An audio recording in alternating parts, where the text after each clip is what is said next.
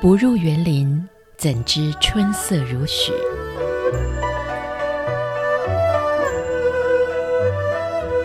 不只是昆曲 Podcast。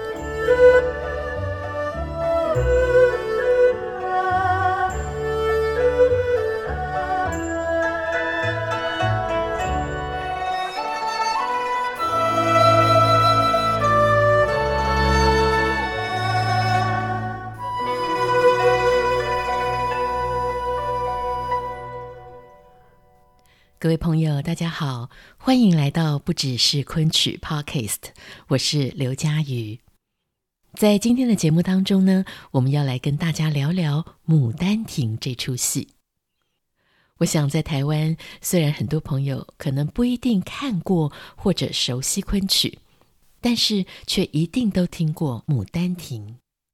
甚至呢，这三个字在很多人的心目当中，几乎已经快要变成了昆曲的代名词了。但是《牡丹亭》它到底有什么样的魅力呢？说起这部剧本，其实是从一位闺阁里的少女杜丽娘她的一场春梦开始说起的。哇，春梦这么一个听起来好像有点名不正言不顺的话题。竟然可以在创作完成的四百年之后，依然风行在我们今天的二十一世纪，甚至可以说，近代昆曲最重要的一场复兴运动，就是由这出《牡丹亭》所带动起来的风潮。也有人把《牡丹亭》的故事内容跟昆曲在近代历史当中的命运相互比拟，显得它好像更有一种奇特的神秘感。在今天的节目里，我们为您邀请到了曾经担任中研院文哲所副所长，并在香港中文大学任教的华伟教授，就请他来跟您聊聊他心目中的这座《牡丹亭》。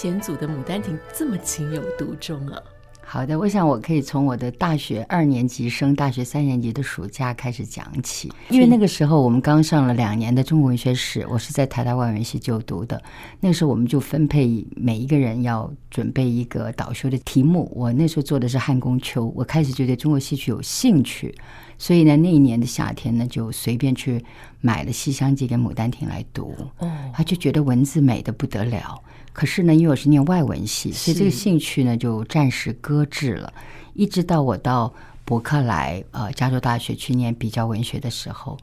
很凑巧的就是我的老师就是翻译《牡丹亭》成为英文的第一人，Professor Cyril Birch 白芝教授。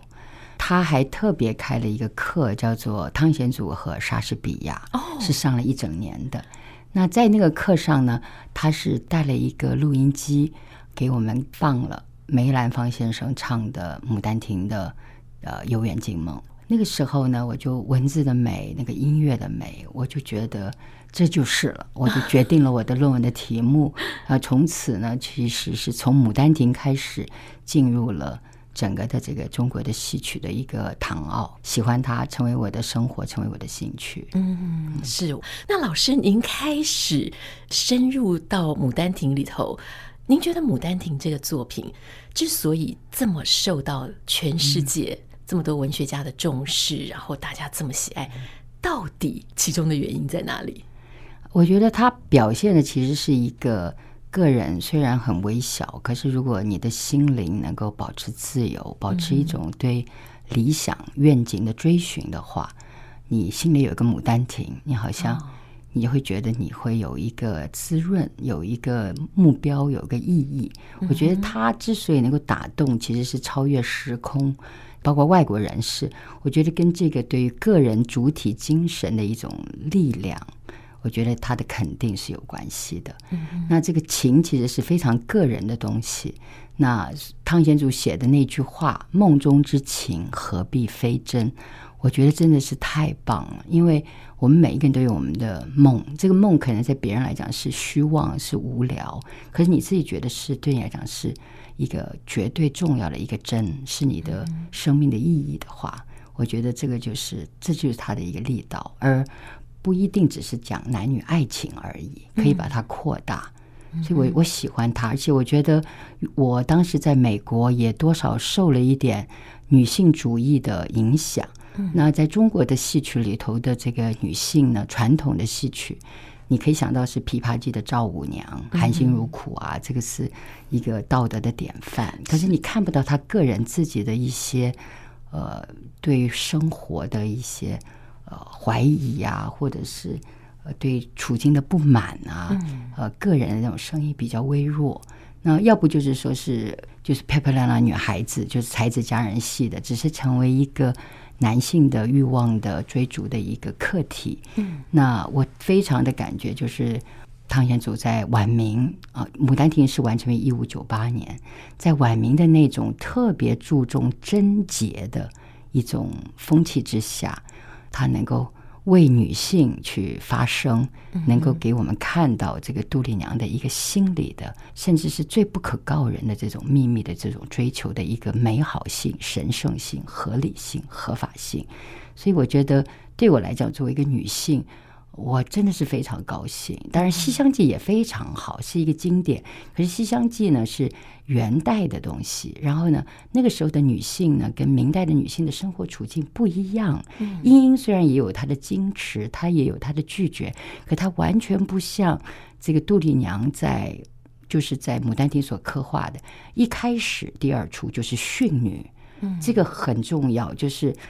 爸爸问你白天你在干嘛啦？那个说我在绣花，绣了干嘛啦？那个春香就说在打棉，打棉其实是一语双关，一个就是只是挑棉花，另外一个打棉就是睡眠。所以爸爸呢就只听到了那个他想到的可能是违反礼教的那个睡眠，所以就说要找个老师来管束他的身心。所以才有 后来的归属啊，然后才有这个读了关雎，然后他读出那些言外之意啊。所以整个的这个反应，其实是晚明一个呃一个闺秀她的真实的一个反应。那我自己因为对妇女的文学有兴趣，我也后来也知道明清妇女呢对《牡丹亭》的。评点他们的对他的这个阅读的感受的一种书写，特别的丰富，所以这些就成为整个一个好像是一个牡丹亭的一个文化圈。我从这个牡丹亭其实看到的是非常多的一个丰厚的一些文化的东西。嗯，那这就让我觉得读剧本就很有意思了。我一直觉得大家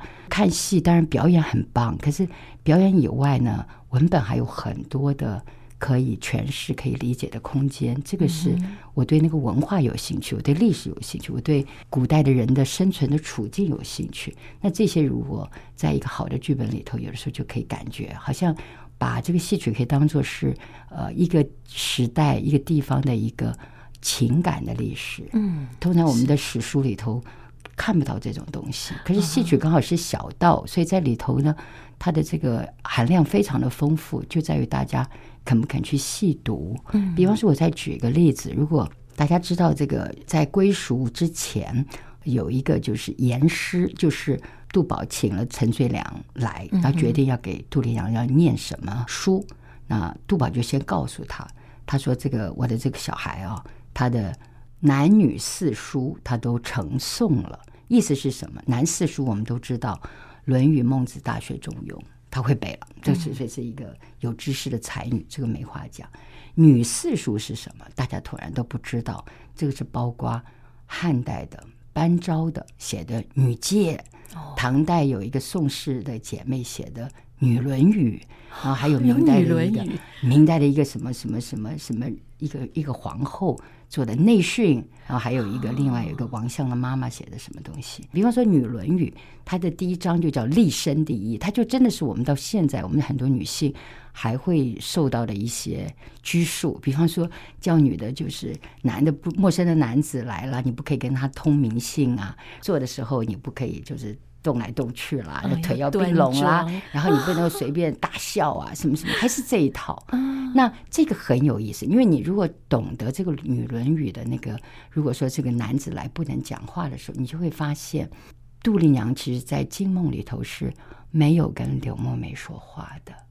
哦，因为柳梦梅拿了那个柳枝来，她就说：“这个小姐，你烟通诗书，可以作诗一首，以咏此柳枝乎？”剧本写的就，他就很害羞的低头不语接，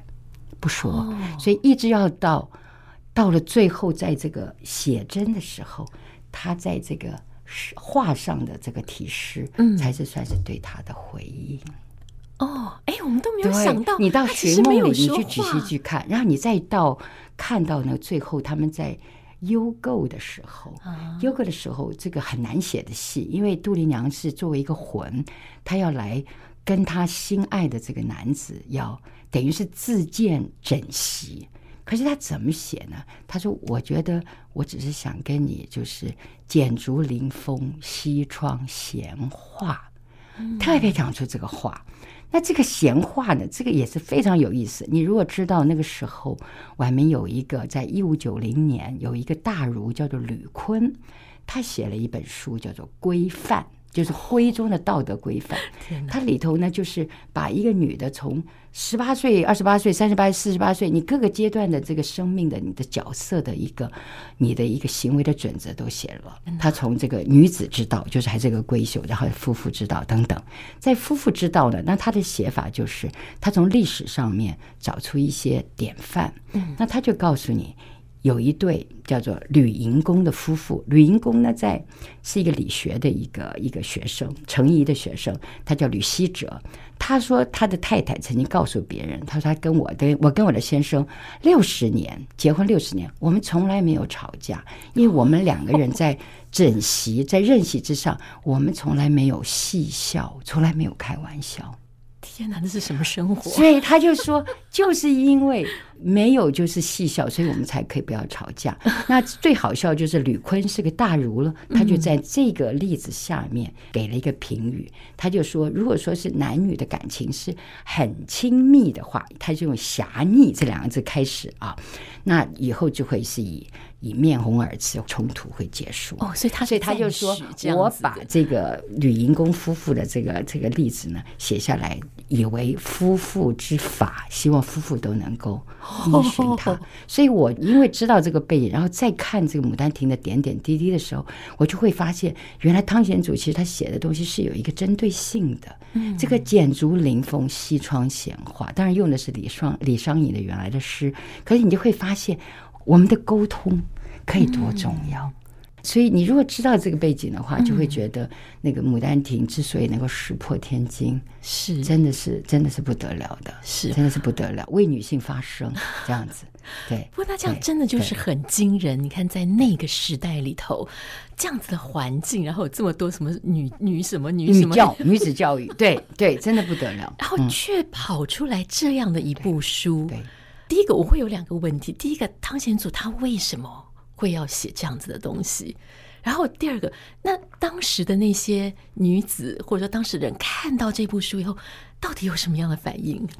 啊、呃，这个也可以是成为一个博士论文的题目啊。不过你问的很好，其实呃，关于他为什么写这个东西，当然了，呃，其实我必须要说，这个故事不是他编的。因为当时明代有一个画本，这个画本呢叫做《杜丽娘暮色还魂》。当然，我觉得他在看这个画本的时候，我觉得这个“暮色”这两个字一定是吸引到他了。嗯，我曾经找过那个用这个数位资料库去查，“暮色”两个字呢，通常都是负面的意思。哦，通常就是你如果。你可以解释以前所有的淫妇都是都是自己对这个情欲有有所幻想的，uh -huh. 那他们通常都是会遭到不好的一个结果。嗯、uh 可是这里头就是暮色还可以还魂，还可以 还可以，就是有一个错的开始。你看做了春梦多糟啊！是，可是居然还有一个这么好的一个开始。嗯、uh 所以我觉得。呃，汤显祖一定是在这个情节之中，他觉得可以表达一些他对情的一个肯定。嗯，因为呢，这又是另外一个大的大师论的题目了。因为没有明代中叶十五世纪王阳明的心学，就不会有《牡丹亭》这个剧本。因为心学其实是第一次的把七情，所谓的喜怒哀惧爱恶欲，当做是良知之用。不可以当做是不好的。哦，对，所以他就会认为这个这个七情是合乎人的本性的，所以是合乎良知的，所以是好的。哦，那。汤显祖当然是这个王阳明那一派的这个传人，他的老师是太祖学派的一个很有名的人，叫罗汝芳。然后汤显祖也非常的喜欢当时的一个异端的一个思想家，叫做李卓吾、李治。李治也很了不起，我们现在都知道，呃，好像司马相如、卓文君好像是一个佳话，可是李治是特别写出来，就是卓文君作为一个寡妇，她去私奔。司马相如，他说她是善择佳偶，哦，所以他是肯定的，他是肯定的。那这些当然呢，都是在晚明发生的一些变化。啊，有很多人会讲为什么会发生这种变化，可能是资本主义的兴起啊，什么等等等等。反正所有的这些是一个变动的社会，然后这个呃很多的资本的流通，旧的观念可能改变，然后呢印刷也非常的发达，那这些就让这个所有的受教育的人比较多的接触到一些以前没有接触的东西。所以呢，这个在这样的大的思潮之下，我觉得他要。特别的写杜丽娘是一个有情人，嗯，能够代表她的一个新的一个人格的理想是合理的。对，那当然还有人特别讲到，这只能简单的说，我也不见得完全同意这个观点。就是汤显祖在这个写《牡丹亭》之前几年吧，他有一个七岁的女儿死了。哦，七岁女儿死了这个事情呢，对他来讲呢，我觉得是一定是非常伤心的，因为我们做过父母的人都知道，七岁已经都懂事，而且很可爱了。对啊，《牡丹亭》有一出叫《义女》，《义女》里头呢有一句话是春香唱的，因为《义女》的情境是杜丽娘死了三年，她生日的时候呢，明旦的时候，杜母呢跟春香呢就祭拜她。然后春香就唱了一句叫做“赏春香，还是你旧罗裙”。演示演出的时候呢，演员一说大家就懂了。演员会指指她的裙子，意思是什么呢？小姐穿着旧的裙子，可能就赏给了春香，所以春香还穿在身上。她说：“赏春香，还是你旧罗裙。”意思就是物是人非。据说汤显祖在填到这。七个字“赏春香”还不止七个字，“赏春香”还是你旧罗裙的时候，他自己就是哭的不得了。他们家里人要找他，找不到他，他就坐在一堆柴上哭。他说，他就填到了这几个字。所以呢，有人就从这个例子来说，其实他会写出杜丽娘这样子的的死于对爱情的突然渴望啊，这样子一个戏，可能跟他自己的。呃，生存的这种生活的经验，嗯，跟他读到东西，跟整个时代都有关系。我觉得这样讲是最完整的。是是。可是我们知道，在那个明代的汤显祖的这个同样的生活的万历年间，嗯，有一个叫沈德福的，他有一本书，一个笔记叫做《万历野获编》，它里头就讲到《牡丹亭》梦一出，家传户送，即令西厢减价。哦意思就是说，《西厢记》呢，因为《牡丹亭》出来，好像都开始不太受重视了。对对对对对，所以呢，这个这个，在从呃，在一六一零年，这个吕天成的曲品这个书出版了，那个时候，呃，离汤显祖的呃完成那个《牡丹亭》一五九八才多少年，可是他就已经把它评为上之上。就是九品啊，就是最好的上之上，最好的。他不只是《牡丹亭》，他把汤显祖整个的作品呢都评成是最好的。所以呢，所以戏剧评论家是非常好的。女性是反应是更是超乎空前。我自己做过研究，就是明清女性没有对任何一部其他的剧作留下这么多的资料。这么多喜欢的东西，因为呢，我们都知道《牡丹亭》有一个版本，其实是呃当时的出版的一个一个是呃等于说是一个惯例，就是会有所谓的评本，也就是说他找一些有名的人，有的时候在这个文本的上面写一些评语的东西，然后在这个曲文旁边也许加一些圈点，告诉你说这句是好句子，这句是怎么样子的。那在清初有一个。三幅平本，三个女性的一个平本啊，这也是另外一个很大的题目。她那个时候也是造成一个风靡的，也就是说，你可以看到女性对于女性的一个情况的一种一种感受。嗯啊，非常动人的就是那个三幅平本里头有一个评语呢，就会说：“哎呀，这个戏其实奇不在丽娘，丽娘这种人呢、啊、很多，我们只是不复活而已。可是呢，最奇的是柳梦梅哦，因为他可以真的相信他是可以去。”帮他就是挖出来，还为他就是说不担心要担上一个可能死刑的一种罪、嗯、罪罚，然后呢还会帮他去找他的父母等等的。像柳梦梅这个人是真真实奇的，所以感觉就很惨痛。嗯、所有的女性其实看到《牡丹亭》的大部分都是感觉到其实是。跟现实的一个一个落差的，嗯，那所以为了《牡丹亭》，读了《牡丹亭》感伤而死的例子也非常多。哦，还有一个演员商小玲，据说呢，她就是因为喜欢一个人，不能够跟他在一起，所以她演寻梦的时候，真的就是。怎么阴雨梅天守得你这个梅根相见这样子，然后最后就倒在那边。然后春香演员春香上场的时候，发现他已经没有气了。然后还有两个最有名的。嗯，读者一个叫余娘，一个叫小青。小青这个是不是真的有人也不知道，嗯、可是小青合起来就是秦那个字，这个很有意思的。啊、有人说他是姓冯的，等等等等。有人说他姓乔的。到现在昆曲的折子戏里头，呃，辽杜庚的一个一个叫题曲，还是演的就是小青去阅读《牡丹亭》的事。嗯、小青的传说跟后来衍生的一大堆的剧本，好像有二三十部哎。这都可以证明这个《牡丹亭》的一个文化的影响。是是哇，所以这个《牡丹亭》真的是当时轰动，而且一直轰动延续下来。所以它的这个“情”字哦，其实有一个很有趣的普适性。华老师，您研究《牡丹亭》这么久，要不要跟我们来聊几出您最喜欢的段落？好的，呃，其实除了这个女性的。刚刚谈到的杜丽娘的这种的生存的处境之外，我觉得在这个戏里头的柳梦梅这个男主角，他的一个人生的经历也是非常有意思的。啊，我们刚刚谈到就是原来的话本里头的这个门不当户不对的一个问题，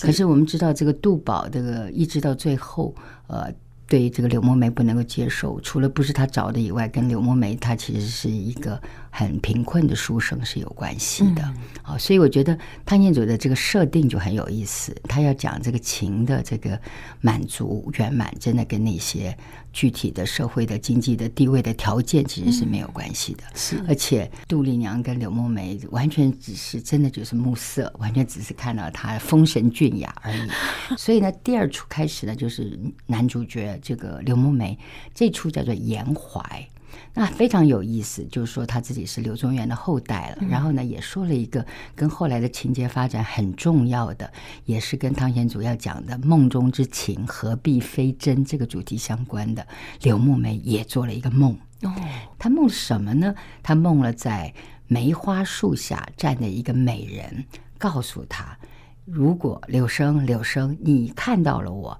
遇到了我，你就会有。姻缘之分，发迹之期，也就是说，你的爱情、你的事业，你两个问题你都解决了。Oh. 所以呢，他因为这个梦呢，觉得是一个好的兆头，所以呢，就把它叫做梦梅。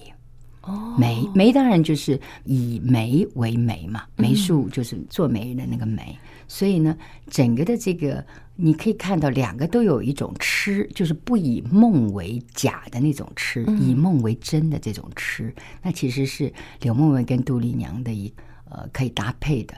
我觉得有趣的是，呃，它跟很多的植物的意象有关系。哦、那。呃，特别是你们记得那个，它有一个表字叫春青。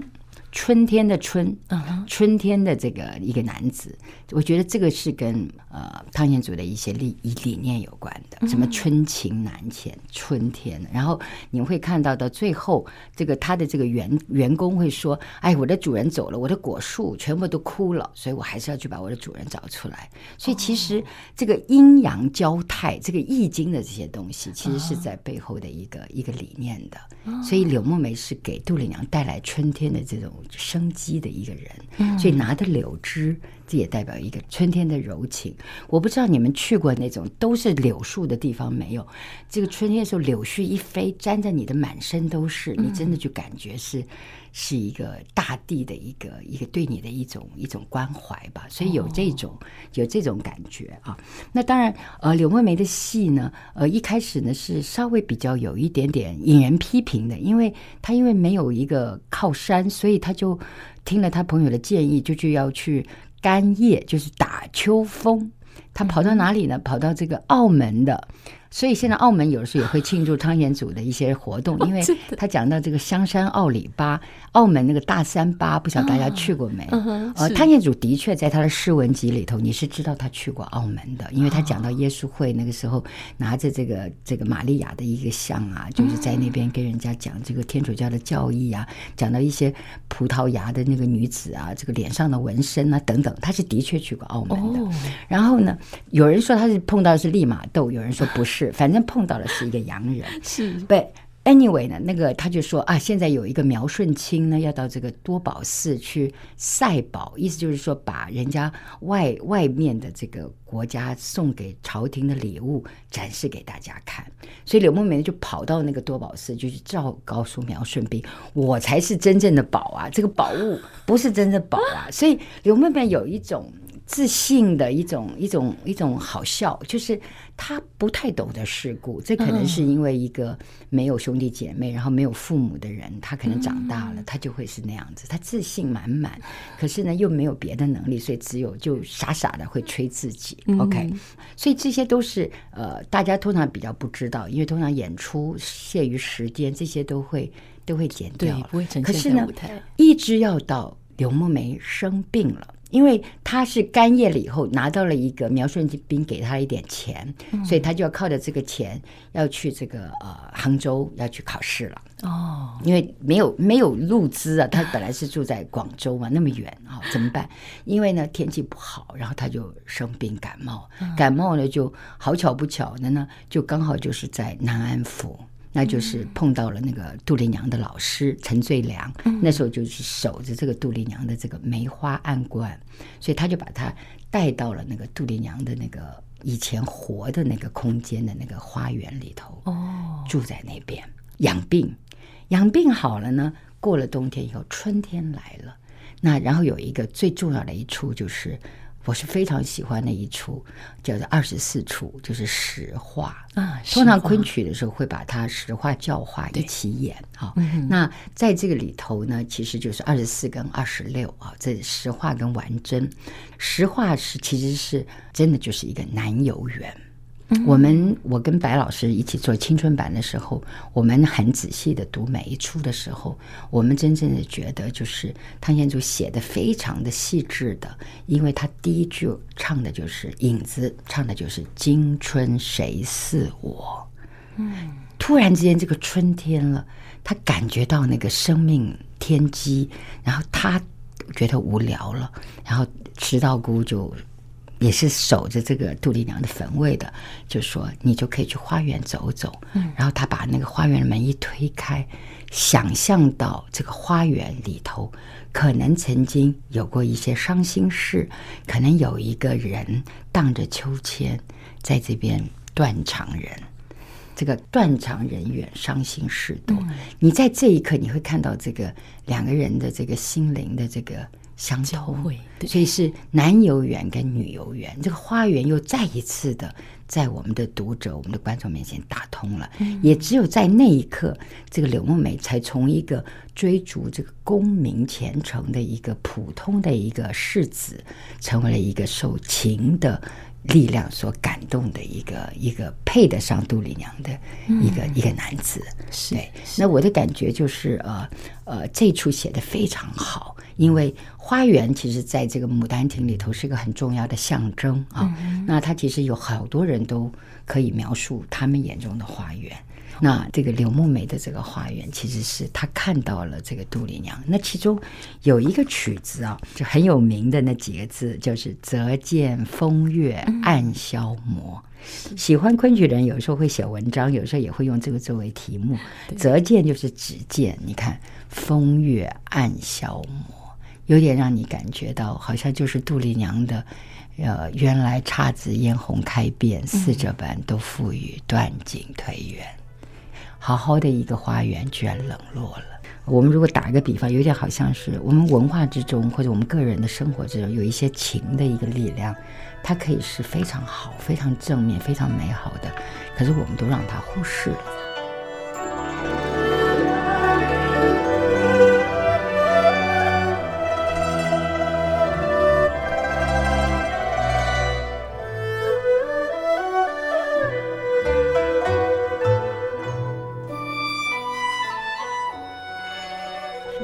须要说，我的老师当初就在讲为什么要有二十，后面二十出的时候，他有提到一个很重要的一点，就是。他说：“如果没有最后的二十出，柳梦梅就不值得杜丽娘的爱。是，因为其实情一定是两个人的，单相思真的是不能够说是美好的，不能够说是汤显祖对情的一个理想。嗯、那我觉得这个杜丽娘的故事跟柳梦梅的故事其实是一个平行的，平行之中呢，它有一点变化。也就是说呢，柳梦梅一开始的她的这个梦的内容，其实是很合一个男性的一个追求的，他一定是要。”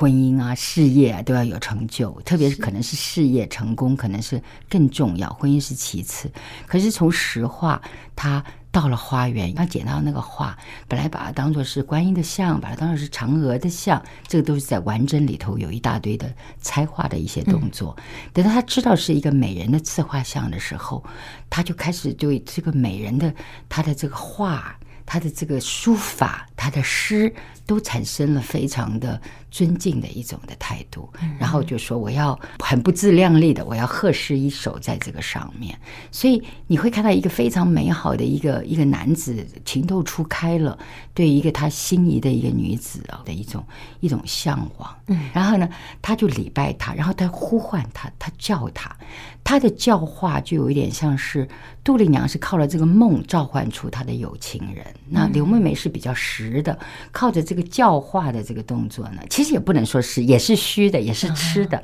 然后把这个画中人把他给。叫活回来，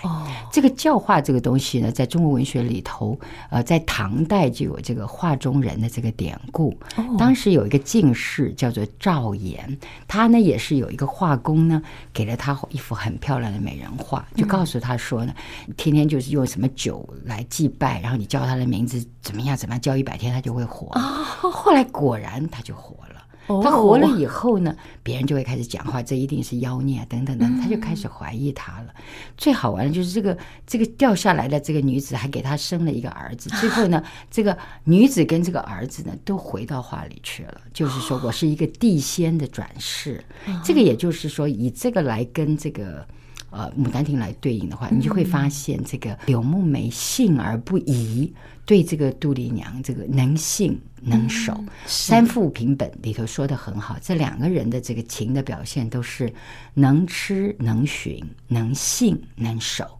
相信然后又信守这个承诺。嗯，所以整个的这个，他一定让你感觉这个情是实的。在社会上是真真正正的，是是吃过人间烟火的一个东西，这才是真正的一个爱。所以我觉得他的这个写的这个情就很有层次。我的老师就用用英文写的这个前言，他就会说，《牡丹亭》表现的是作者对情的一种深长之思，又很深刻又很长远，就是各个方面都有的。除了这个爱慕缱绻的这个男女的这种很自然的这种。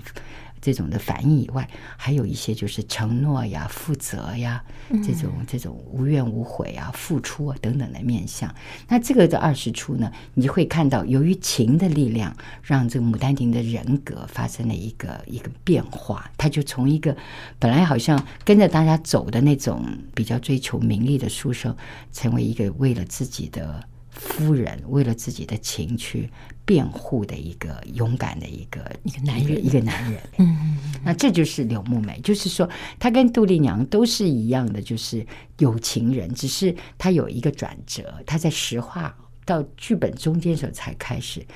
比杜丽娘的晚了一点。可是情对于人心，对于人生的力量。好的力量。这个我觉得是汤显祖对于男的、对于女的，他都有不同的安排。因为我相信，如果是一个呃太过软趴趴的，只是天天为爱而爱的这种男性，一定不能够使这个剧作得到当时的男性观众的喜爱。对，这个情一定是要合乎这个社会标准的这个情，所以他最后还是要中状元，因为不能够让他好像是因为情就耽搁了他的前途。中国的才子佳人的小说戏曲，其实都是作者都是在想尽千方百计，都是一种书写的策略，要让他们觉得其实是不合乎礼法的情能够得到社会的承认。那得到社会承认，就一定不能够违背主流的价值的标准，要不然他就入赘了，对不对？又没有父母。所以整个的戏呢，现在常常会有人批评，觉得《牡丹亭》其实只要演到杜丽娘死啊就可以了，其实是没有考虑到一个剧作它当时这个生存的一个环境，它所应对的一种可能是一种负面的一种接受的一种障碍，所以他一定要让他的戏能够传播久远，把他想要表达的利益要告诉大家的时候，他。必须要做出一些这样的一种妥协。嗯嗯，好，那寻梦的这一段，好像也是老师在整本《牡丹亭》当中非常喜欢的一个段落。你们看这两个字，这个寻梦，这个实在是太厉害，真的是语出惊人。怎么样子人会去寻那个梦，而且是跑到花园去寻？嗯、我我常常跟我的学生就说，这个汤显祖写到这个寻梦啊，他就把这个杜丽娘的这个人给立起来了。杜丽娘如果不去寻梦，她就不是一个真正的有情人。你们想想看，我们做的梦，梦过就算了，可她还要特别的有意的要去寻她。而且寻梦这一出呢，我数过，好像有二十五支曲子，汤显祖填的最多的曲子就这儿。那整个这一出呢，其实是完全是从无到有，因为情节上没有什么可以写了。嗯，他就。天天要偏偏要再去写出这个寻梦，所以我记得我当初看的时候，我真的就是这个直地心叹，把这个书往往这个桌上一放，我说哇，这太厉害了，这个简直是让我太佩服了。而且我觉得寻梦其实整个的《牡丹亭》的精神。可能就是在这个“寻梦”这两个字。嗯，《牡丹亭》当然表现的是圆梦，他把你的梦想给圆了。可是，真正的其实呢，大家都知道，杜丽娘怎么可能复活呢？嗯，可是这个“寻”的这个主体精神的这种意志力，这种的坚持，这种情的坚持，我觉得是非常打动我的。对，然后这个到最后，当然有一个啊非常有名的江儿水，哈啊，就是。偶然间，心思浅，梅树边，似这般花花草草由人恋，生生死死随人愿，便酸酸楚楚无人怨。待打病相魂一片，阴雨梅天守得个梅根相见。他其实想到了死，我很喜欢这几句：“待打病相魂一片，应与梅天守得个梅根相见。”因为其实汤显祖在这个《牡丹亭》，他自己说他要表现的是一种情志，也就是至情志，就是不能够再超越的这个情。那其实这里头你会看到，这个情志呢是超越了形骸，超越了生死，超越了时空。所以能知能寻能信能守，然后呢，懂得去追寻，然后懂得去等待。那如果我们每一个人内心都有一个牡丹亭的话，我们都懂得等待一个最美好事物的到来。为什么叫牡丹呢？因为牡丹是花中之王，可是牡丹偏偏是春天回来的时候，它是开的最晚的花，到夏初才开花。所以它牡丹虽好，它春归怎占的先？整个我觉得《牡丹亭》还包括了作者对于文化再造的一个憧憬，因为晚明的确是一个道学、理学讲贞洁这个非常非常的严厉的一个时代，所以人的心受到了禁锢以后，会希望有一个出口，梦是一个出口，《牡丹亭》是一个整个的那个时代的一个人的一个出口。啊，哦，真的也觉得在我们现在这个时代，你看到很多东西这么的迅速，这么的纷乱。老师，您刚刚讲的能吃、能寻、能信、能信、能守、能守。嗯，如果我们也真的都有这样子的情志的话，我想不仅我们自己更美好，我们的环境也会。更加的美好，今天真的是非常非常谢谢华伟老师，从这个《牡丹亭》里头把我们引进了这么美的世界里。谢谢佳怡，我很我很愉快，我很希望能够呃引起大家对于中国戏曲的兴趣。好，谢谢华伟老师。